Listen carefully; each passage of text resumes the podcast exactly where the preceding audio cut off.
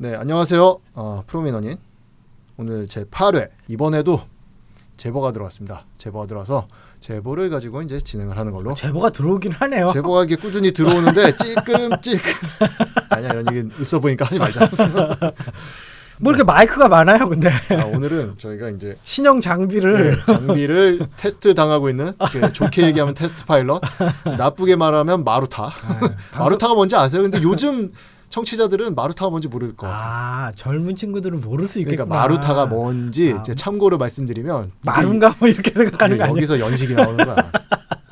진짜 연식이 나오는데 마루타가 뭔지 이제 말씀을 드리면 그 옛날 그 일본 그 생체 실험을 하는 그러니까 2차 세계 대전 때 태평양 전쟁 때 생체 실험을 하는 일본 특수부대가 있었어요. 비밀 부대. 음. 그 부대 그 번호가 뭐였죠? 413 부대였나? 뭐 7, 746 부대였나? 뭐 그런 게 있어요. 788인가? 출연자들의 저질 기억력으로 인해 잠시 검색의 시간을 갖도록 하겠습니다.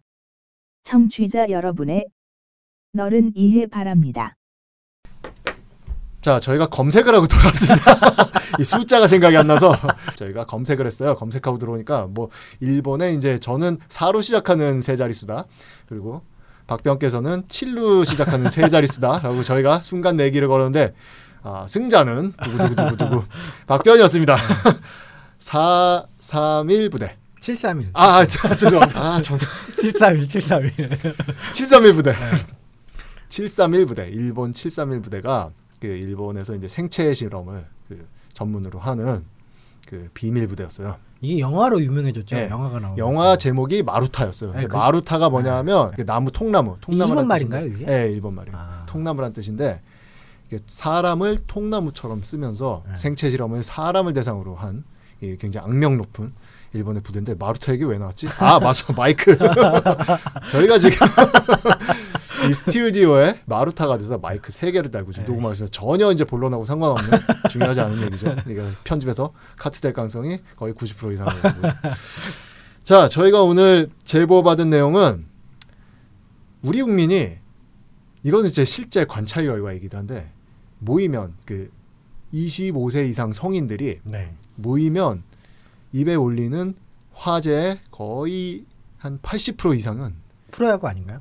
프로가 아니고 그런 이렇게 목가적인 세계가.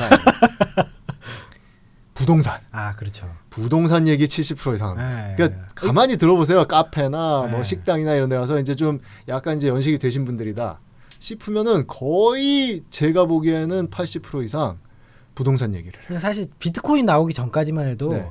우리나라에서 그 재산이라고 하면은 부동산하고 주식이잖아요. 그렇죠. 근데 그래도 큰 돈은 부동산이니까. 네네네. 사실상 전 재산이라고 할 수 있으니까. 뭐 돈의 문제뿐만이 아니고 네. 주거의 문제도 있고 그렇죠. 뭐 예. 남의 부동산, 내 부동산, 네. 네 부동산, 저 부동산 뭐 부동산 얘기가 어쨌든 걸려 나오지 않는 게 네, 없습니다. 그렇죠.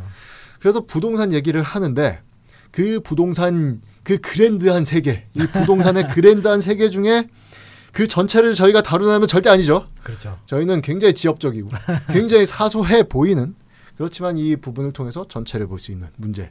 이 제보도 굉장히 저희가 재밌다고 하면 이 제보자분한테 굉장히 죄송한 부분인데 예, 흥미로운 그 부분이라서 저희가 이 사례를 모셔봤습니다.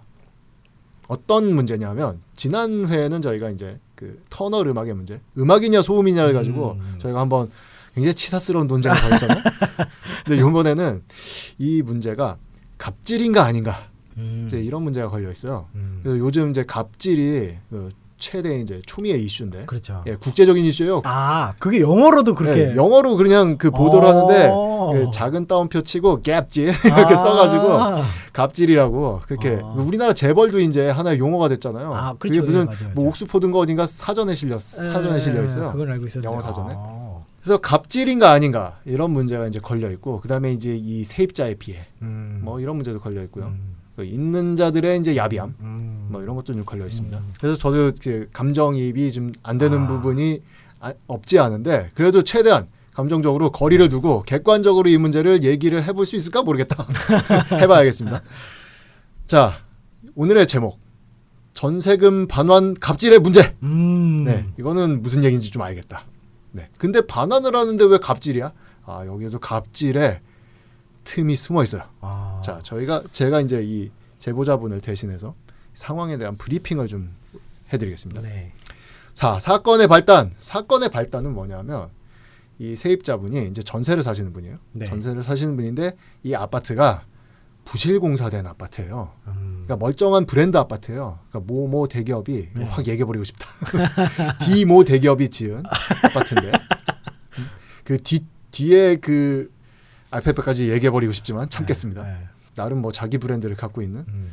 그럼 브랜드 아파트라고 하는 데인데 부실 공사가 돼 있는 거야. 그래가지고 이 아파트가 그 동네는 알게 모르게 층간 소음으로 유명하고 네. 일단 바닥을 굉장히 얇게 깔았죠. 음, 그렇죠. 그 다음에 결로로 굉장히 유명한 아파트예요. 음. 결로라는 아, 결로 게 문제가 좀 심각해요, 진짜. 그렇죠. 결로라는 게 기본적으로 네, 네, 네. 단열이 잘, 그 환풍 뭐 이런 것도 뭐 그 요소 중에 하나지만 기본적으로 단열이 잘 안 된 아파트들은 결로가 굉장히 심하게 발생을 하거든요. 결로가 생기면 뭐가 생기느냐? 곰팡이가. 음. 그렇죠. 그렇죠. 그게 문제죠. 네. 곰팡이가 생기는 집에서 이제 살아보신 분들은 알겠지만 이게 답이 없어요, 진짜. 네. 한겨울에 문을 열고 환기를 시킬 수도 없고 그렇죠. 닦아도 닦아도 생기고 그뭐 곰팡이 제로 뭐 뭐 이런 약 발라도 곰팡이 한번 생기기 시작하면 막기 힘들어요. 네. 아니 그리고 저희 애 같은 경우에는 아토피여 가지고 곰팡이에 굉장히 음, 민감하거든요. 네네네. 그, 이, 이 어린 아이를 키우는 집에서는 곰팡이 문제가 진짜 심각해요. 그렇죠. 특히 뭐 아토피나 뭐 네. 기관지 관련 뭐 네. 이렇게 질환이 있는 애 애가 그 그런 질환이 있으면은 키울 수가 없죠. 그런 네, 집에서 맞아요. 기본적으로. 네. 예. 근데 이제 이분이 이제 그 이런 결로로 인해서 곰팡이가 굉장히 심한 그 집에서 살았는데 그 이 집을 이제 이제 전세 만기가 됐는데 너무 이제 심해지더랍니다. 너무 이렇게 계속 닦았는데도 음. 이제 이 문제가 심해져 가지고 자, 수리를 해 달라고 요구를 했어요. 집주인한테. 요구할 수 있죠. 그렇죠. 예.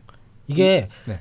아주 작은 공사 같은 경우에는 그러니까 네. 사용하다가 뭐 문이 삐걱거린다든지 음, 이런 음. 식의 그런 작은 공사 같은 경우는 사용상의 이런 부주의라든지 이런 걸로 이런 이런 거기 때문에 세입자가 부담을 해야 되는데 네. 대규모 공사요. 뭐 벽에 금이 갔다든지 음, 음. 이런 거 같이 이렇게 누수라든가 그렇죠. 결로 같은 거는 이거는 집 구조 하, 구조상의 하자 문제니까 네. 이건 집주인이 공사해줘야죠. 네, 네, 그렇죠. 사실은 제가 보기에는 좀 더 크게는 건설회사가 해줘야 돼 이건. 음, 건설회사가 그렇죠. 해줘야 되는데 우리나라 법상 이제 그렇게 안 돼 있잖아요. 네. 그래서 하여튼 이 집주인한테 이 곰팡이 문제를 수리해 달라, 이걸 해결해 달라라고 연락을 했는데 아 해주기는 하는데 이 곰팡이 공사가 굉장히 그 대대적인 공사가 된대요. 왜냐하면 이제 이게 워낙에 이제 집이 부실하고 그래가지고 벽에 이제 굉장히 강력한 그 화학 제품이겠죠. 화학 페인트 같은 거, 특수 페인트 같은 거를 이제 코팅을 해야 되고 그렇게 되면 이제 집 전체에 이제 이 분진이 날리는 거는 물론이고 새집 그 증후군 음. 물질 있잖아요. 유독 물질, 유독 화학 물질이 이제 집에 꽉 찰 거 아니겠습니까?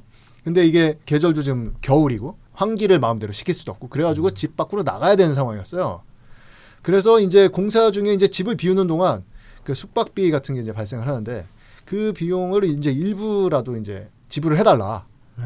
라고 얘기했는데 그것까지 못 해주겠다 집주인이 그렇게 얘기를 하더랍니다. 음. 아, 그래가지고- 집주인이 공사는 해주는데 응, 공사는 내가 해주는데 숙박비는 줄 수 없다. 그러니까 자기 집이니까 네. 그냥 그거 수리하는 건 돈이 안 아까운데 네. 다음 이제 세를 또 받으려면 그것까지는 안 아까운데 니네 숙박비는 니네가 알아서 나가 나가 잠깐 나가 있으면 되잖아 뭐 이런 식으로 그 대응을 했나 봐요. 이것도 잘못이죠. 왜냐하면 네. 집주인은 그 집을 이용할 수 있도록 할 법적 의무가 있는데 네네. 구조상의 하자 때문에 이 세입자가 그 집을 이용을 못하게 되는 거잖아요. 예. 그러니까 거기에 대한 손해배상의 일환으로 숙박비를 당연히 집주인이 대줘야 돼요. 그렇죠. 그러니까 교통사고를 내면 차가 수리가 들어가면 렌트를 그렇죠. 해주잖아요. 그거하고 그렇죠. 똑같은 예, 원리인 맞아요. 거죠. 맞아요. 예. 근데 이제 이게 또 교통사고하고는 또 다른 게 이제 보험사가 딱 껴가지고 이게 알아서 다 처리해준 사람이 있는 게 아니라 집주인하고 이제 그 잘 해결을 해야 돼 스스로 해결을 해야 되는 문제잖아요. 그리고 이제 또 우리나라는 또 그런 문제가 있지 않습니까? 뭔지는 몰라도 이 집주인의 심기를 거스르면 안 좋은 일이 생길지도 모른다 이런 이제 공포 같은 게 있어요. 네. 우리나라 사람들은 네. 어떤 식으로든 당할 수 있으니까 그렇죠. 그래서 그냥 좀 무난하게 좋게 좋게 해결하자라는 생각을 하게 됩니다. 그래가지고 아 이제 전세 만기도 얼마 안 남았는데 그래가지고 아 굳이 이렇게 안 해주겠다는데 그냥 음. 조금만 참고 살자 박박 닦고 아. 참고 살자라고 해가지고 그냥 포기를 했대요. 이 제보자분이 포기를 근데- 했습니다. 근데 여기서 네. 그 집주인한테 얘기를 하고 수리 문제에 대해서 집주인하고 어느 정도 얘기가 됐을 때 네. 만약에 여기서 수리를 안 하고 세입자 선택으로 인해서 수리를 안 했을 때. 그 곰팡이가 더 심각해져 가지고 그, 네. 그 집에 더 큰 문제가 생겼다라고 네네. 하면 세입자한테 불리할 수 있어요. 아 그렇죠. 그러니까 네. 적당한 시기에 이걸 수리를 했었어야 되는데 음, 음. 세입자 그 집주인이 수리를 해주겠다는데도 불구하고 세입자가 거부를 해가지고 수리가 안 돼서 그로 인해서 더 추가적인 손해가 발생했다 그럼 집주인이 이건 세입자 잘못으로 더 손해가 커졌다라고 하면서 오히려 세입자가 덤탱이 쓸 수도 있는 상황이에요. 근데 이 케이스는 굉장히 애매한 게 수리는 해주겠는데 집에 나가서 이제 나가서 지내는 비용은 안 주겠다. 네. 그러니까 거기에 필수적으로 따라와야 되는 부대 비용은 안 대주겠는데 수리는 해주겠다라고 얘기한 거예요. 그러니까 이게 굉장히 애매하죠. 그래 약간 애매하긴 그러니까 하네요. 이게 사실 제가 보기에는 수리 안 해주겠다는 얘기인 거에 아, 준하는 그렇죠. 얘기죠. 예, 맞죠. 네. 그거죠. 근데 또 그걸 또 증명을 하려면 예. 이 세입자가 노력을 해야 되잖아요. 음. 그러니까 이게 굉장히 교묘합니다 상황이. 음. 그래서 그 방치를 하고 이 부분은 이제 뭐 걸레로 딱 닦는 정도로 음. 이제 해결을 해가면서 이제 사는데 다음 세입자가 들어와야 되잖아요. 그렇죠. 근데 이 곰팡이 흔적을 보고 닦아도 흔적은 남잖아요. 곰팡이가 네, 네. 딱히 이제 어떤 그 페인트 칠하거나 이러지 않으면 그걸 보고 전세 계약이 안 되는 겁니다. 다음 음, 계약이 음. 전세가 안 나가는 거예요. 음. 그래서 이분이 곰팡이가 생각보다 되게 심각했나 보네요. 다음 그렇죠. 세입자가 안 들어올 정도면. 그러니까 수리를 해달라고 할 정도니까. 아, 그러네요. 예. 그런데 이제 다음 전세가 이제 없는 상태로 이제 전세가 만기가 된 겁니다. 아, 그럼 다른 다음 세입자가 안 들어온 거예요? 그렇죠. 그러니까 아. 이분은 불, 불안한 거예요. 이분은 아. 이 전세금 반환이 될까 과연 아. 이 집주인이 뭐 그 돈을 융통할 수 있는 부자면 네. 전세금 반환이 될 텐데 과연 될까부터 시작해가지고 여러 가지로 불안불안한 상태에서 이제 이사 날짜를 맞은 겁니다. 음. 그래서 전세 만기일 당일 당일이 이제 문제의 그날 이제 짐을 전부 뺐어요. 이게 네. 저는 실수인 것 같아요. 짐을 먼, 다 전부 빼면 이제 이사를 가야 되니까 짐을 전부 빼기는 해야 되는데 그 약간 그 짐을 남겨놓기는 했대요. 네. 그랬는데 이제 거의 전부 뺀 상태죠. 이 상태에서 이제 집주인하고 이제 마지막으로 집을 점검하지 않습니까? 근데 이 집주인이 굉장히 젊은 여성분이었어요. 네. 젊은 여성분이고 그 다음에 다른 아파트에서 살면서 이제 여러 채 집을 가지고 있는 음. 이제 집 부자죠. 아, 이제. 부잣집 딸내미예요. 그 집 사위하고 네. 그집 아빠하고 셋이서 같이 몰려옵니다. 네. 몰려왔어요. 네. 그 부동산에 몰려와가지고 약간 시트콤적인 그런 아 상황이 그렇죠 생각나네요. 그렇죠. 이 제보자분은 네. 혼자서 이제 이 세 사람을 상대를 해야 되고 음. 그 다음에 그 아내분하고 이제 가족 가족 자녀는 이제 이사를 하는 그 곳에 가 있고 음. 이사를 해야 되잖아요. 이사증 꾸리고 이제 이사 뭐 기타 등등 여러 가지를 해야 되니까 그렇죠. 그런 그 1대 그러니까 1대 3의 상황, 1대 3의 상황인데 이제 그 집에 가가지고 이제 최종 체크를 하자. 그래가지고 갔는데 이제 부동산 업자는 안 왔나요? 부동산 업자 중개업자가 보통 같이 아니 오거든. 그렇죠. 그 네. 부동산에서 만난 거죠. 네. 부동산에서 만나가지고 이제 부동산 같이 가서 부동산은 근데 보통은 집주인 편이죠. 집주인 편이죠. 네, 그렇죠. 있는 자들의 네. 편이죠. 그래서 거의 이건 4대 1의 형국, 네. 5대 1의 형국. 이제 거- 게다가 이제 그 어예 경기의 형국이죠. 그래서 그 뭐 어쩌고 저쩌고 이제 상황 그 집을 본 거예요. 집을 보면서 야 심하다 뭐 어쩌고 저쩌고 뭐 그런 이제 그 좋은 꿀을 치더랍니다. 그 집주인 쪽에서요. 그러니까 남편이죠. 집주인의 남편. 그러니까 사위죠. 네. 집주 아빠의 사위까지 왔다고 말씀드렸잖아요. 네. 왜 왔냐면 고소득 전문직이에요. 아. 이 사위는 고소득 전문직이라는 걸 와가지고 대놓고 얘기를 하더랍니다. 아. 그러니까 그걸 얘기하는 거야. 아. 우리 집 돈 많고 어? 우리 여유 있어. 그러니까 네가 싸워봤자 음. 별로 유리하지 않을 걸? 음. 이라는 얘기를 하는 거예요. 음. 뭐 그런 얘기를 한 다음에 그 돌아왔대요. 다시 네. 부동산으로. 근데 뭔가 낌새가 좀 이상하더랍니다. 도대체 뭐길래 무슨 얘기를 할 거길래 이제 좀 이상한 낌새를 풍기나. 그러니까 굉장히 집이 그 곰팡이 문제가 심하다라는 얘기를 하더랍니다. 음. 이거는 자기네가 수리를 안 해줘서 그렇죠. 생긴 문제인데 네. 그걸 마치 자기가 굉장히 개탄한다는 듯이 뭐 집을 이따위로 썼냐? 뭐 아, 이런 뭐, 분위기로. 예, 그런 분위기가 어. 이제 감지되더랍니다. 아. 그래서 돌아왔는데 이제 집주인 아빠 그러니까 실제로 이 집을 사준 아빠겠죠. 네. 증여를 해 증여나 뭐뭐 그런 걸 해줬겠죠. 이 집주인 아빠가 이렇게 딱 소파에 앉아가지고 이렇게 얘기를 되게 뭐 점잖은 말투로 얘기를 합니다. 근데 뭐냐 하면 핵심 요 핵심 요구 사항은 이거예요. 니네가 음. 집의 수리를 네. 거부해서 네. 곰팡이가 그렇게 심하게 생겼으니 네. 곰팡이 제거 공사 비용의 일부분이라도 대라 어. 라고 얘기한 거예요. 적반하장이네요. 그렇죠. 적반이죠. 적반하장이죠. 근데 아까도 말씀드렸듯이 집 이게 곰팡이 수리는 해준다고 얘기를 했어요. 네. 그랬는데 거기에 딸린 부대 비용, 그러니까 나가서 이제 지내는 비용 이것도 당연히 당연히 지불을 해줘야 되는데 해결을 해줘야 되는 비용은 해결을 안 해주겠다. 그래놓고선 우리는 해, 그 공사를 해주려고 했는데 니네가 거부하지 않았냐 이런 식으로 이제 접근을 한 거죠. 얘기를 한 거죠. 네. 그래가지고 이 제보자분은 억울한 거예요. 너무 황당한 거예요. 그렇죠. 적반하장이니까 그야말로. 네. 그래가지고 그건 못하겠다. 우리가 왜 그 공사를 해달라고 했는데 안 해주겠다고 하지 않았냐. 근데 아니다 우리가 해준다고 했는데 네가 안 나간다고 하지 않았냐. 음. 그런 식으로 이제 거기에서 이제 싸움이 붙은 거죠. 싸움이 붙었는데 이쪽에서 집주인 쪽에서는 막무가내입니다. 그러니까 돈을 내놔라. 그 돈의 액수가 이 집주인이 몰고 온 차의 기름값도 안 되는 액수였어요. 아 그렇게 많은 액수를 요구한 건 예, 아니네요. 그러니까 벤츠 몰고 왔어요. 벤츠 몰고 왔는데 이 뭐 벤츠인지 BMW인지 뭐 그런 거 몰고 몰고 왔어요. 아, 이게 외제차 끌고 와가지고 돈 내놔라. 근데 그 돈이 굉장히 그 많은 액수가 아니에요. 아. 그러니까 뭐냐면 핵심은 돈을 받는 게 중요한 게 아니라 우리의 심기를 네가 거슬려 거슬렀으니까 음, 우리가 너의 심기도 거슬러 줄게. 음, 우리가 갑이라는 거를 네가 알아라. 라고 얘기를 하는 거죠. 근데 그런 상황에 이 제보자분이 굴하기 싫은 거예요. 돈이 아까운 게 아니라 음. 돈의 문제가 아, 아니라 그렇죠. 누구나 다 그런 상황 네. 되면은 이건 자존심 문제잖아요. 자존심의 문제죠. 예, 100%. 감정의 문제고. 예. 자존심의 문제고 본인이 잘못한 것도 없는데 이제 무릎을 꿇어야 되는. 그렇죠. 단지 그 상대적으로 덜 가졌다는 예. 이유만으로 그야말로 저는 이거는 심리적인 갑질이라고 봐요. 게다가 이게 예. 돈이 큰 돈이면 그렇죠. 아 이게 서로 부담되니까 나누자는 건가 보다 이렇게 하는데 예. 그것도 아니고 그렇죠. 진짜 아니 그러니까 기름값도 안 되는 내용 정도면 그렇죠. 정말 내 돈이 문제가 아니고 진짜 꿇어 뭐 이런 그렇죠. 거니까 한번 예, 너 예. 한번 발라줘야겠다 뭐 이런 거잖아요. 예, 그러니까 예. 이거 정말 기분 나쁘네요 진짜. 그러니까 제가 중립을 지켜야 되는데 이 얘기를 들으면서 이 집주인이 집주가 양아치야. 예, 양아치네요 네, 진짜 맞아요. 양아치예요. 양아치인데 이 양아치가 이 양아지를 할 수 있는 조건은 뭐냐면 본인들은 급할 게 없는 겁니다. 왜냐하면 이 집이 전세 안 나갔잖아요. 네. 그러니까 집을 빼줘야 될 이유도 없는 거야. 그러니까 그렇죠. 이 제보자가 키를 내주지 않아도 급할 게 없는 상황인 겁니다. 아. 근데 이 제보자 입장은 뭐냐면 이 돈을 빨리 전세금을 받아가지고 이제 자기가 들어갈 집이 있잖아요. 네. 전세 계약을 또 들어갈 집을 했을 거 아닙니까? 예.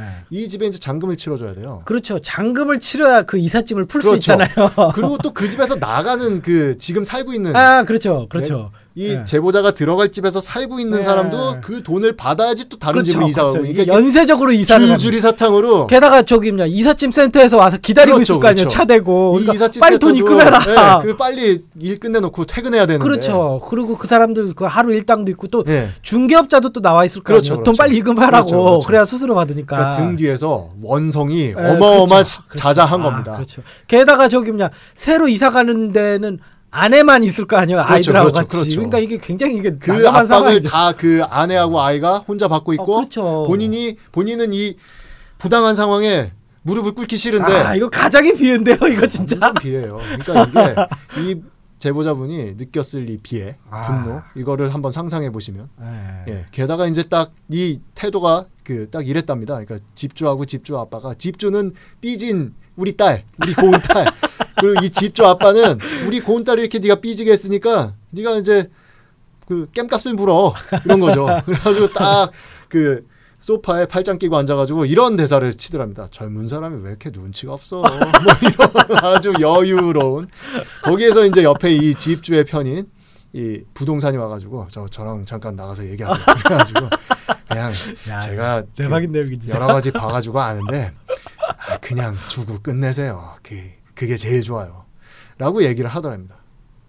아 이게 진짜 이거 상황이 시트콤적인 상황인데요 네, 이거 완전 시트콤이고 이게 영화적인 상황이에요. 아, 그러네요. 네, 드라마로 써도. 될 상황이에요. 서민의 비애 이런 네, 거를 느끼는 그래서 결국 이 제보자분이 어디서 잔금을 급전으로 빌려가지고 달러빚 예 달러빚이라도 내 가지고 어디 뭐 저당이라도 잡혀가지고 아마 전세금 저당 잡힐 수 있겠죠. 네. 저당 잡혀가지고 저쪽 나가는 집 잔금 치러주고 자 우리 잔금 치르고 이제 우리 이사 들어가니까 이제 니네 소송 붙자라고 이제 이 집주하고 한판 붙자를 하지 않는 한이 네. 문제는 당장 해결이 안 되는 겁니다. 아 그렇죠 네. 법이 아무리 뭐 어쩌고 저쩌고 해도 해결이 안 되는 겁니다. 그렇죠 그래서 이 뒤에 자자한 원성, 이 원, 자자한 원성을 듣고 있을 아내와 딸 아 이걸 생각하면 이 문제를 눈물을 머금고 해결하지 않으면 안 되는 겁니다. 그래서 어떻게 했어요 그래서 그냥 쭉 끝났대요. 아. 깽 까 물고 끝났대요. 돈 줬을 때그 네. 얼마나 자존심 상했을까요? 근데 이분이 이렇게 저희한테 제보까지 한 이유는 네. 돈의 문제가 아닌 거죠, 이건. 음, 그래서 이 자존심, 음. 이 기본적인 인격의 문제, 그렇죠. 이거를 짓밟고 이제 지나간 거죠. 모욕감. 이 집주 쪽에서. 네, 예, 예. 그렇죠. 그리고 그걸 굉장히 그 너댓 명이 모여 있는 그 상황에서 공개적으로 당한 겁니다. 음. 그러니까 이분이 이게 이제 한이 맺혀가지고 시간이 꽤 지난 문제예요. 이게 뭐 한 3, 4년 전의 문제인데 아, 예.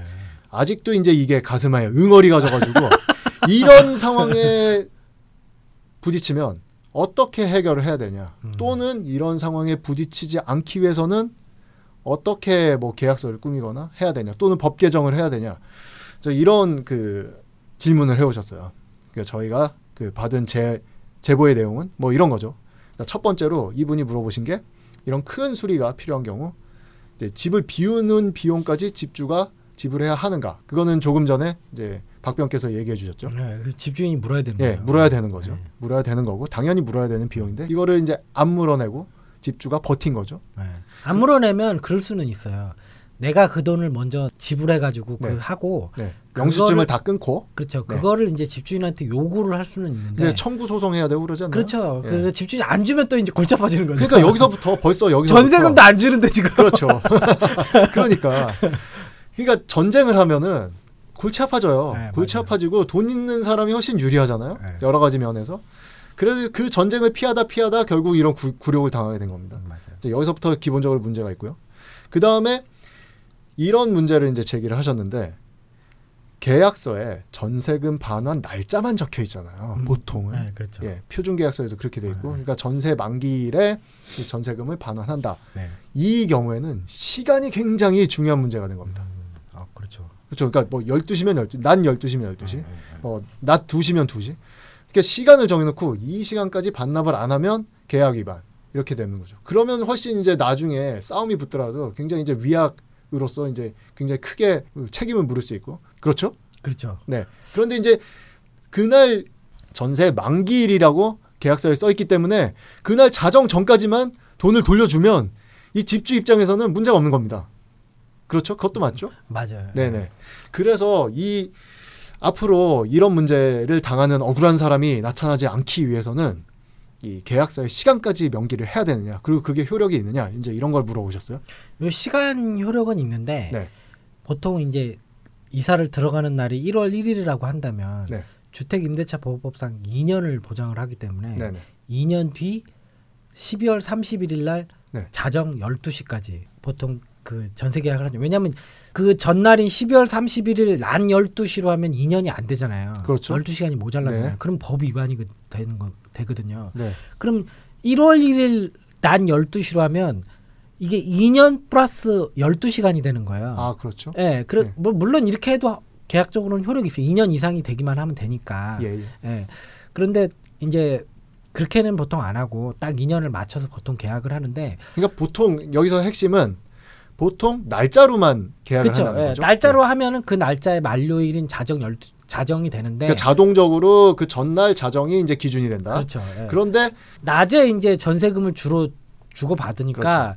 지금 이제 요 제보자 같은 경우에는 낮 12시나 낮 네. 2시나 뭐 이렇게 해서 시간을 정해 달라. 네, 그렇게 해서 계약서에 명기를 하면 그게 효력을 발휘하나요? 아, 효력 발휘합니다. 근데 근데 2년이 넘어가야 돼. 2년이. 어, 네. 어쨌든 그러니까 네. 핵심은 2년을 채운다는 음. 전제 조건 하에서 어쨌든 낮 시간을 정하면 그게 네. 효력은 있어요. 그러니까 2년을 채우는 그렇죠. 시간을 네. 지정을 해가지고 계약서에 명기를 하면 네. 그 시간은 효력이 있다. 예, 그런데 효력은 있는데 요게 반드시 꼭 좋은 것만은 아닌 게 세입자 입장에서 꼭 좋은 것만은 아, 아닌데. 그렇죠. 네. 세입자 입장에서는 전세금을 받을 시간을 정하니까 좋기는 한데.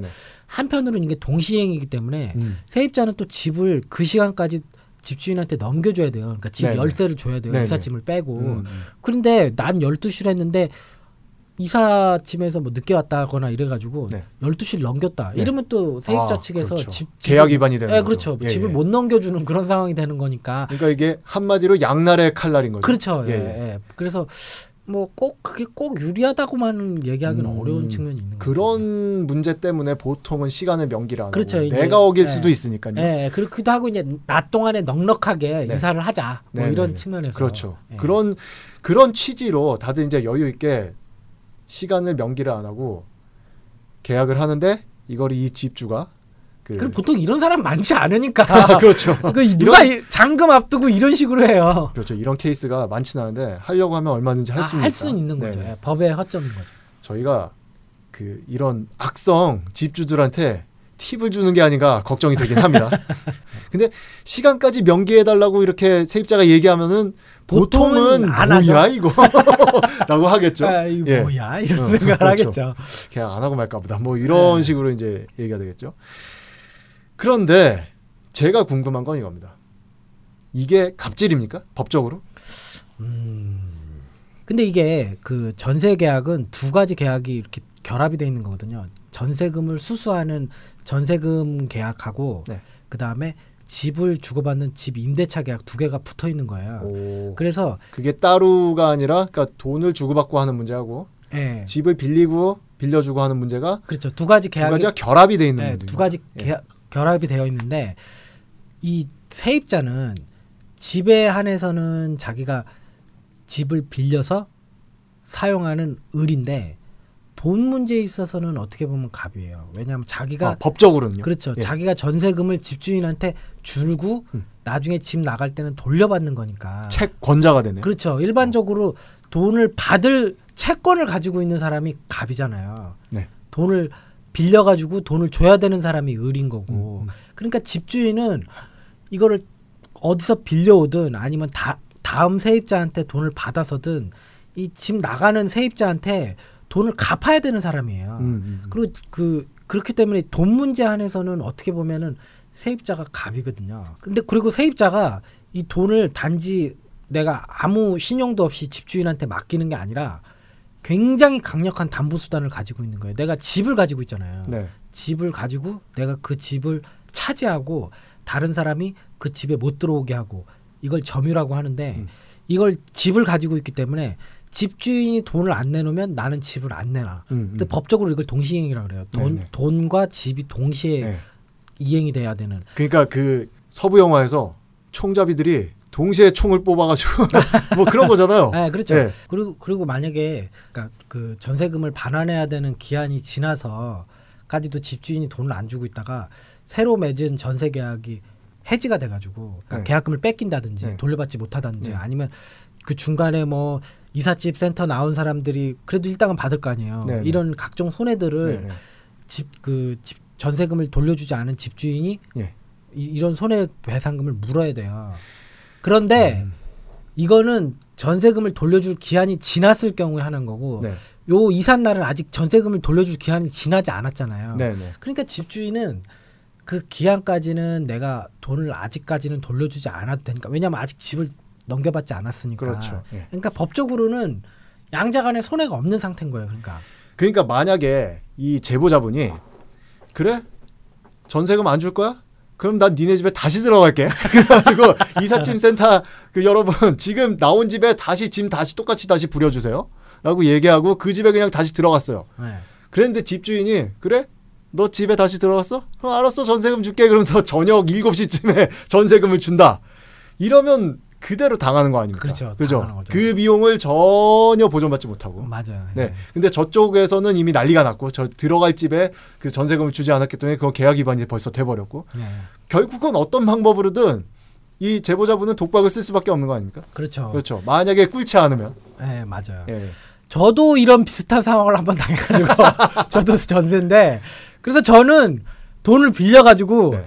그그 이사 나 짐을 빼기는 뺐는데 전세금을 돌려받지 못해가지고 한 2년 정도는 집 두 채를 전세하는 그런 상황이 됐어요. 야, 그거 이제 옆에서 들으면은 되게 굉장히 호화 생활을 한다고 오해하실 텐데. 예, 예, 예. 예, 그래서 마치 저 그 하나의 집은 이제 지방에 있어가지고 네. 마치 별장을 이용하듯이 주말에 가가지고 했는데 아 근데 굉장히 피눈물 났어요 이거. 그러니까 변호사분의 예. 저 지난번에도 말씀하셨지만 부인 되시는 분이 예.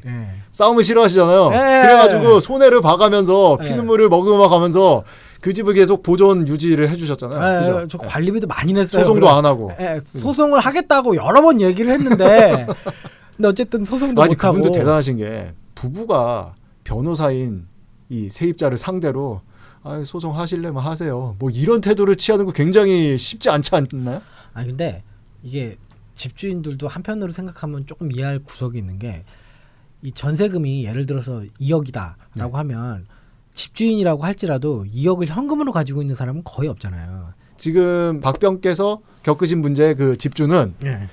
순, 순수하게 그 전세가 이제 안 나가니까 돈을 못 받아서 못 내주는 좀 안타까운 케이스인 거죠. 어쩔 수 없는. 근데 이, 이 제보자분의 이 집주는 돈이 있는 집이에요. 전세가 안 나갔잖아요. 이 제보자분이. 네. 전세가 안 나갔는데 우리가 돌려줄게. 근데 네가 겜값을 물면 음. 네가 아, 우리한테 아. 꿀 꾸르면 아, 줄게라고 이미 얘기가 돼 있는 거죠. 아, 네. 집주인이 이미 돈을 준비해 갖고 예, 왔네요. 준비 갖고 왔어요. 아, 네가 이 곰팡이 문제 때문에 우리 딸한테 스트레스를 줬으니 겜비를 물어라.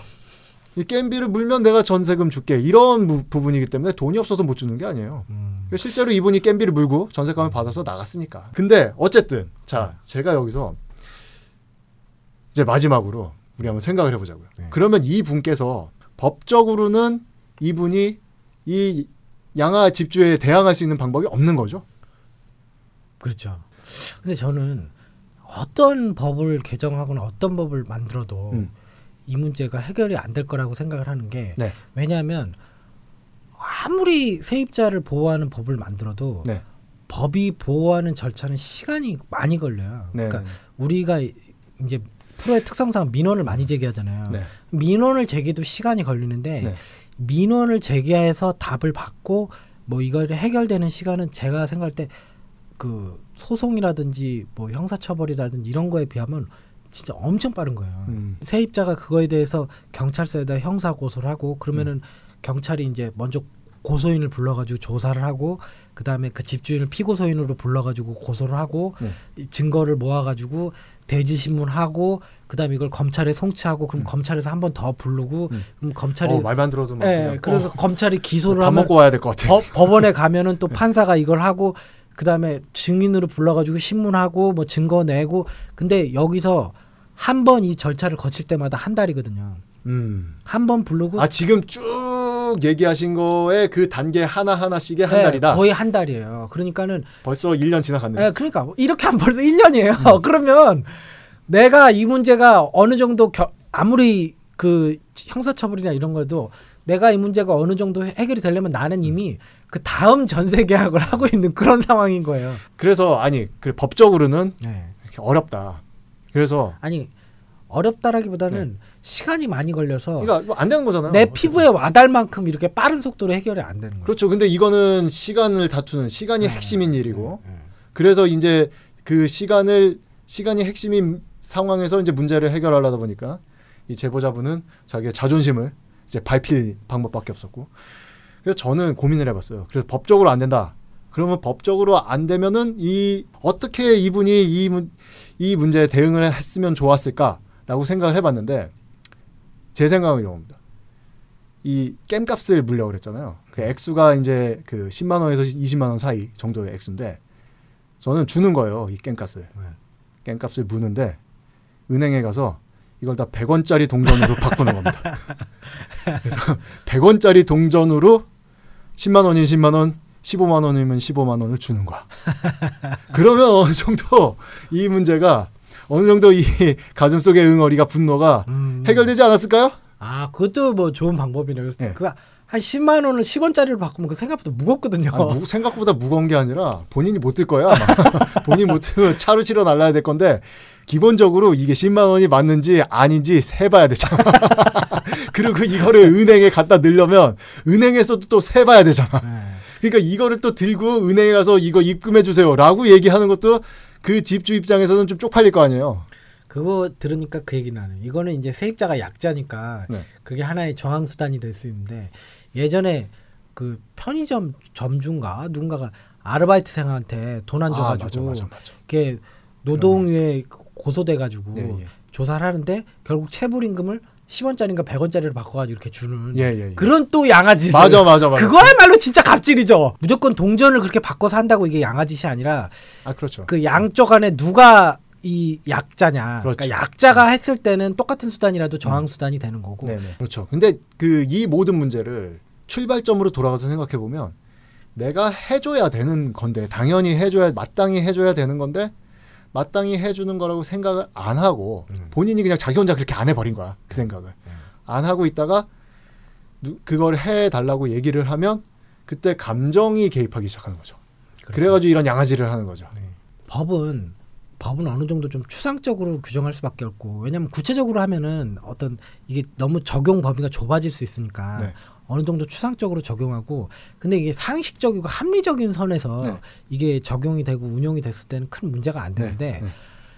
요 법의 문구만을 딱 따가지고 내가 요거를 합법적으로 끝까지 이용해 먹겠다. 우리 음, 음. 제일 처음에 얘기했던 그렇죠. 무 버스 민원 전용 차선. 무, 무한 루프 네. 네, 그 건. 거기서도 사실 그런 거잖아요. 네네. 이걸 법에 법에 맞느냐라고 하면 뭐 법에 어긋난 건 아닌데 이게 네. 합리적으로 좀 이해가 안 되지 않는가라는 음. 건데 법 만능주의에 빠지면 네. 남는 거는 분노와 그렇죠. 이 사적 보복 이런 거밖에 안 남는 거거든요. 그렇죠. 그래서 옛날에 뭐 공자님인가요, 맹자님인가요? 그 법치 위에 덕치 있고 뭐, 뭐 그런 얘기 있잖아요. 네. 예, 예. 그래서 거- 여기서 언론이 필요한 것 같아요. 음. 이 제4의 권력인 왜냐하면 언론은 되게 빠르거든요. 이런 문제에 있어서.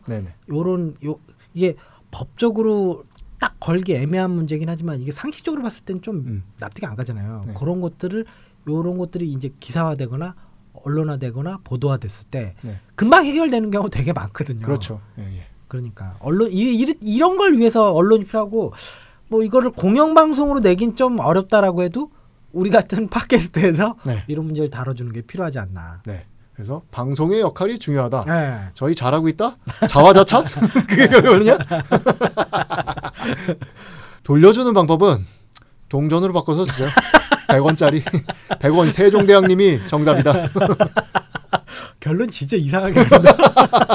세종대왕님들이 서민을 보호해 주신다. 아니 이거 팟캐스트지만 너무 막 나가는 거 아니에요? 뭐 어때? 결론을 그렇게 내. 양아는 양아는 적당히 양아질로 대응해 줘야 돼. 아니 무슨 뭐 제도적인 개선이라든지 입법적 개선이라 이런 것들 아니 없이 입법적 개선은 동전을 주자 이런 거는 진짜. 세종대왕님이 지켜보고 계십니다. 잘하자.